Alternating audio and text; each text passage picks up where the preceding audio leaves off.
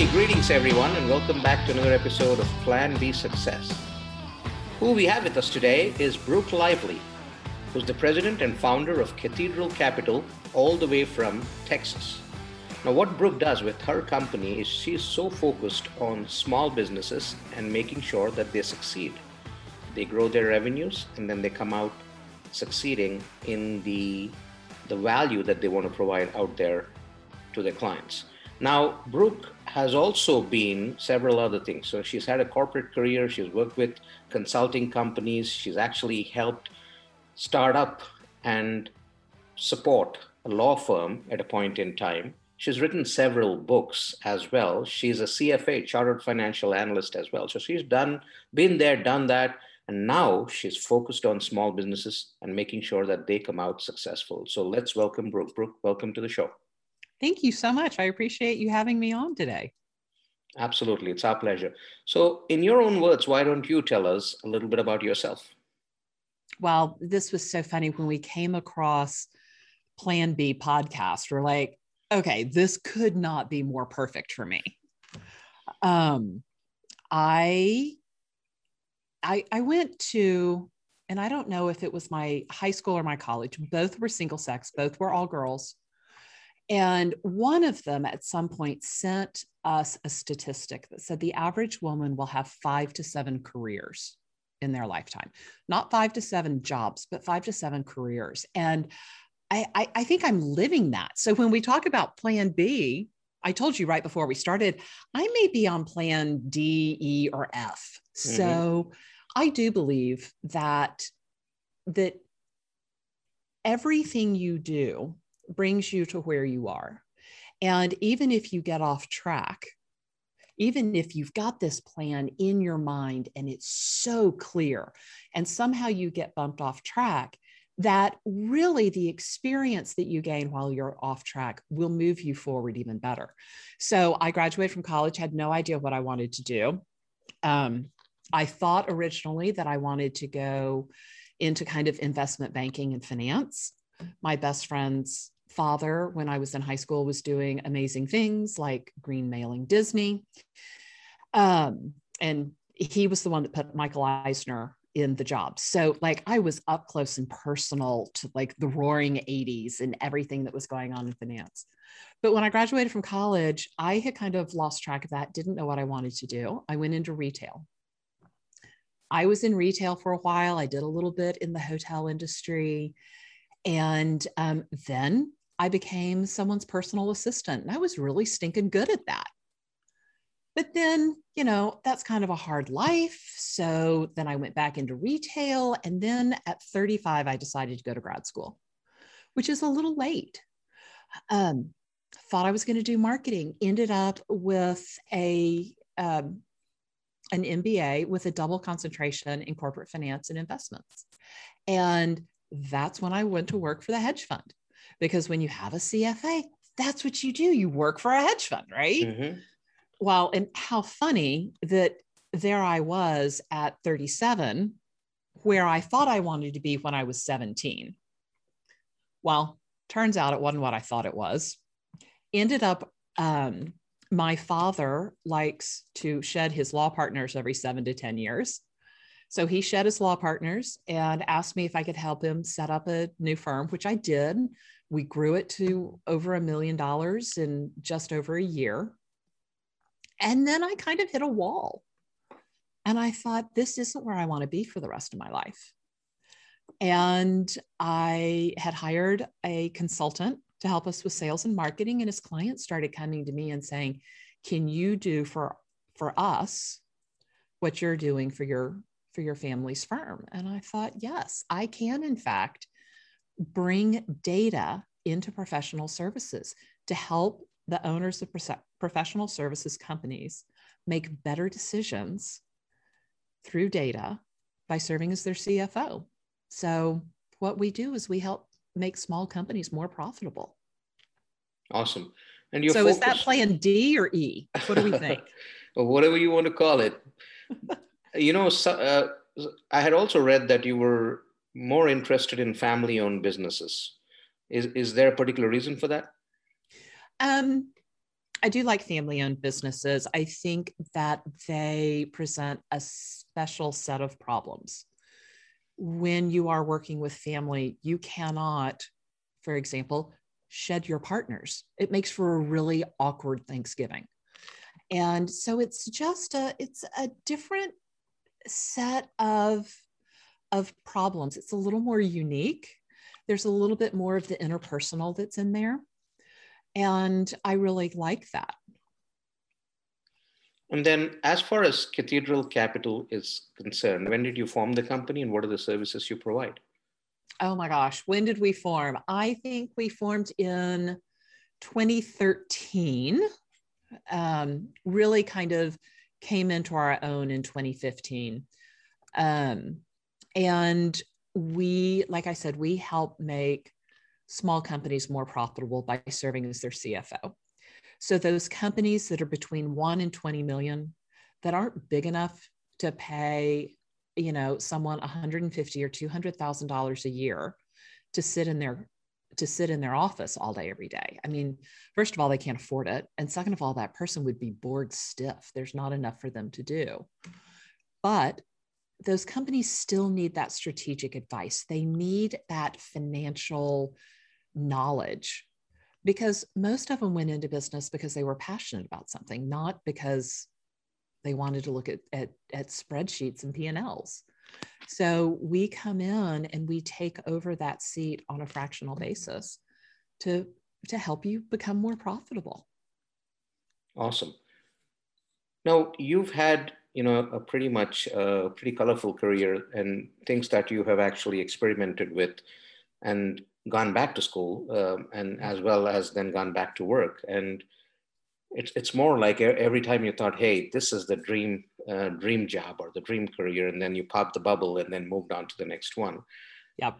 Throughout your career you know what's been most interesting for you? Some of the jobs that you've done some of the companies that you've worked with what did you find was the thing that was pulling you attracting you toward itself I think I've learned some amazing things at the companies I've worked for. I worked for the Ritz Carlton, which is absolutely known throughout the world for its, its customer service.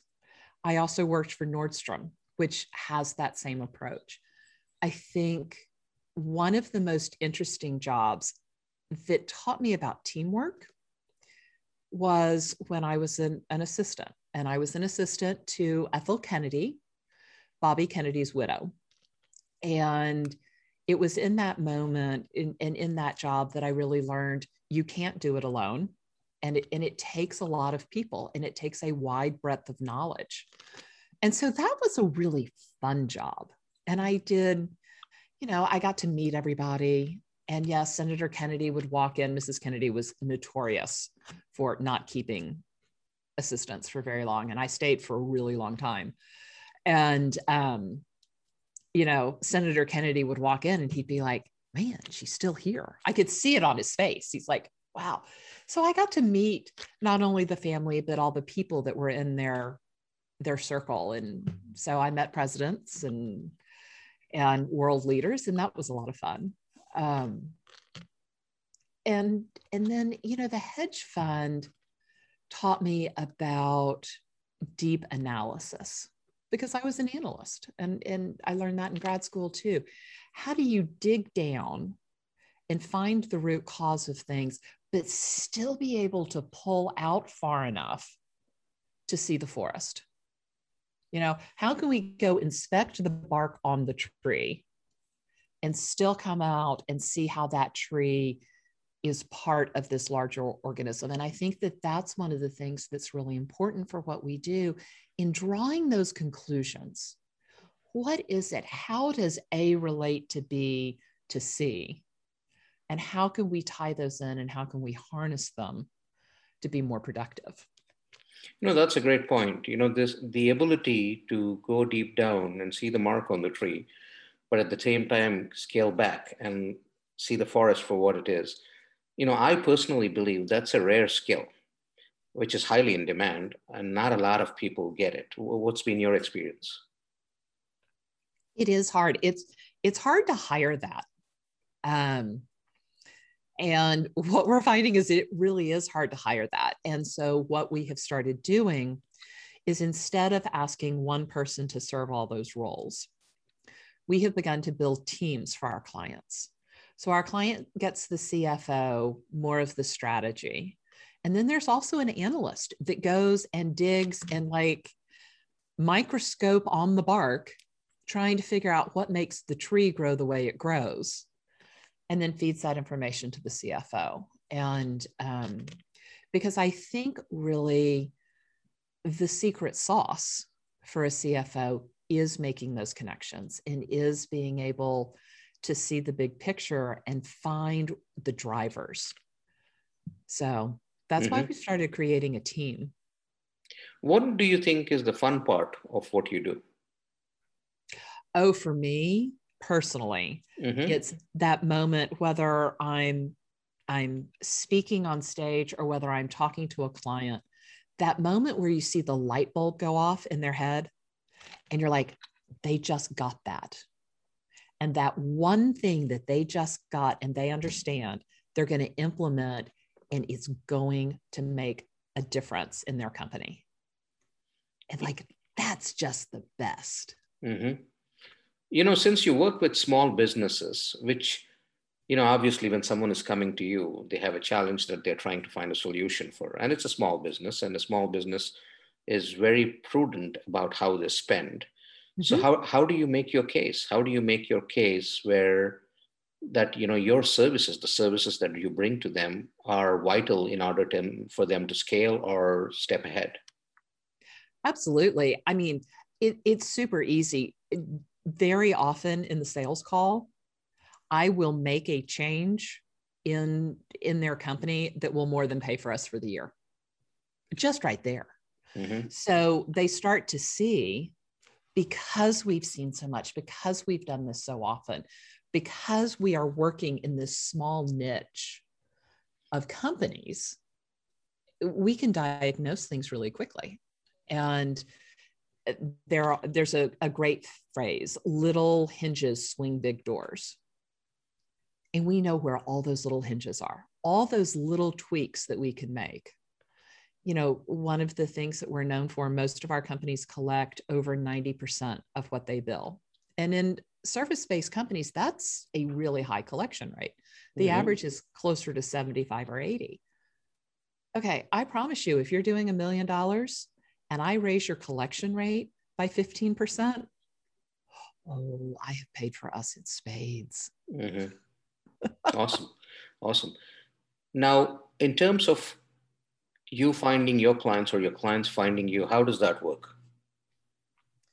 Um, we find our clients a couple of different ways. We find our clients um, through client referrals. Our clients tend to stay with us for a long time. Um, we are a big champion of them, and they in return are a big champion of us. So most of our clients come through referrals. Uh, I also do a lot of speaking. I wrote a book last year, and um, I have another one coming out in July. And so I, I speak on that topic a lot, and that's really good for us. And then podcasts, interestingly, we have found occasionally people will find us on a podcast but more often they find us somewhere else and then they Google and they find podcasts that I've been on. Awesome.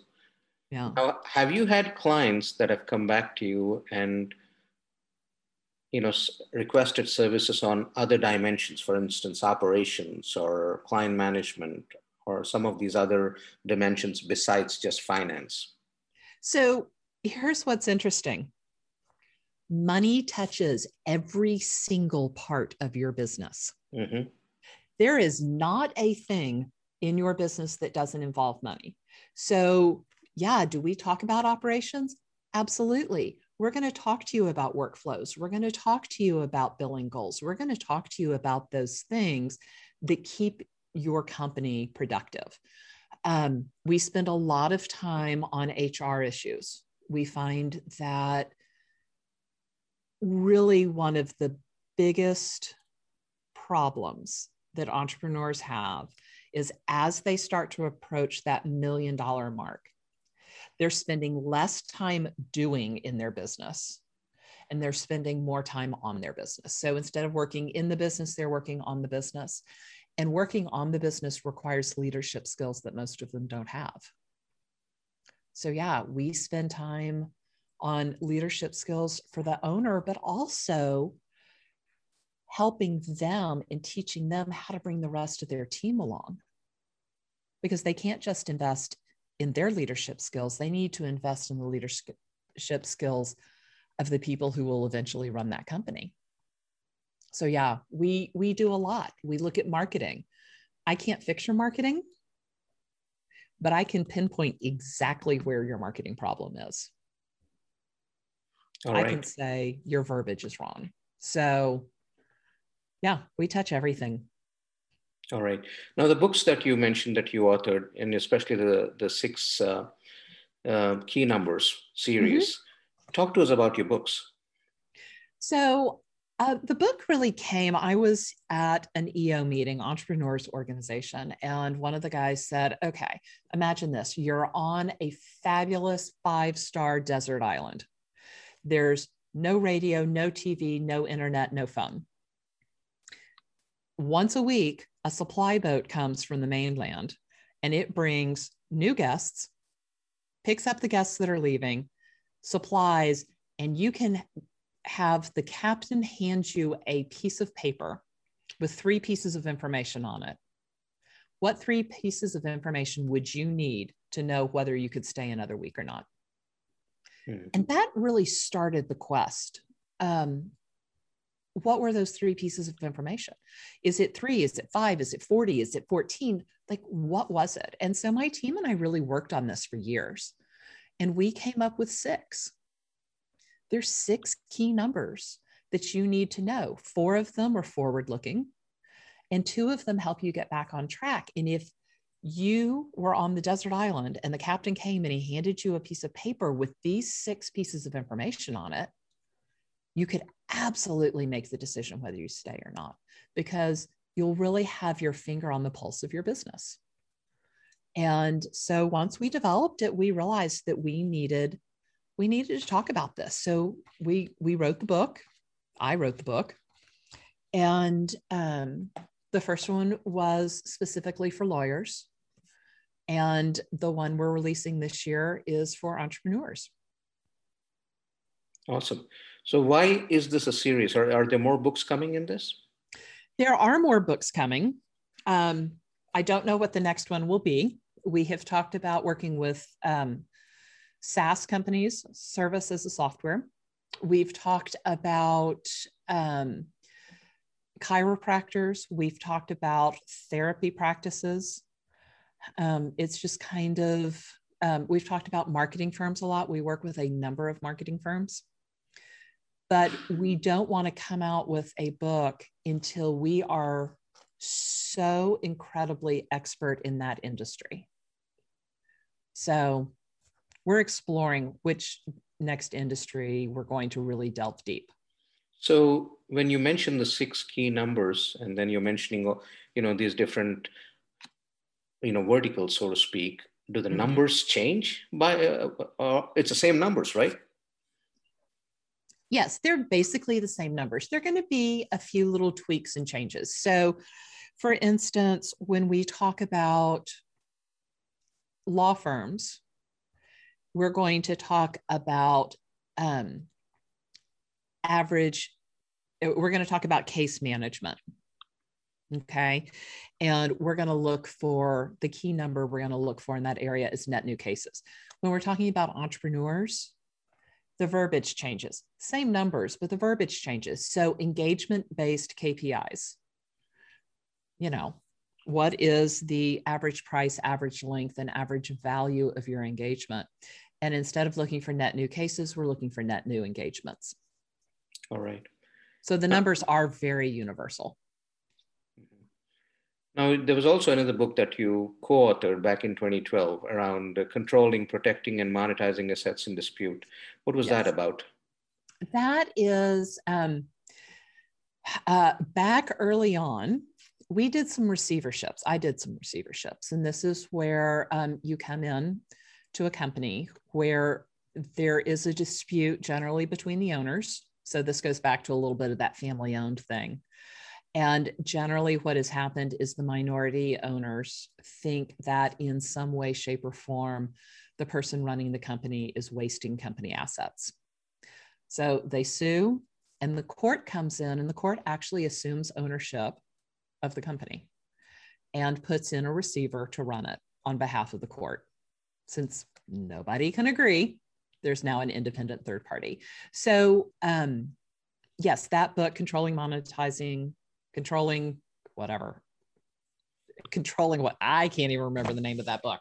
controlling, protecting, and monetizing. Protecting. Assets. That's yes. the one I keep forgetting. Controlling, protecting, and monetizing assets in dispute is is really the book in the state of Texas on how to run a receivership. Um, it's always funny when I have judges that are like, "I really needed your book because you know I had this receivership and I wasn't sure what was happening." Um, so yeah, we I did that a long time ago. So where do people find your books? Amazon. Awesome.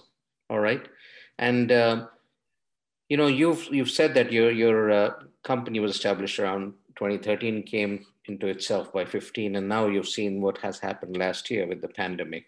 Mm-hmm. How was business last year, and what what have you learned during this pandemic timeframe? Um, I think what we have learned is that, and it's something that we knew, but it was definitely confirmed. Most business owners don't have control over the financials of their business. Um, when the pandemic started, and all of a sudden they needed to have really good financials to be able to apply for the PPP, you know, all their books needed to be in order. Mm-hmm. Um, most companies across the US didn't have that. They didn't have reliable books. They did not have a relationship with their banker, which is incredibly important. And they weren't prepared to move quickly.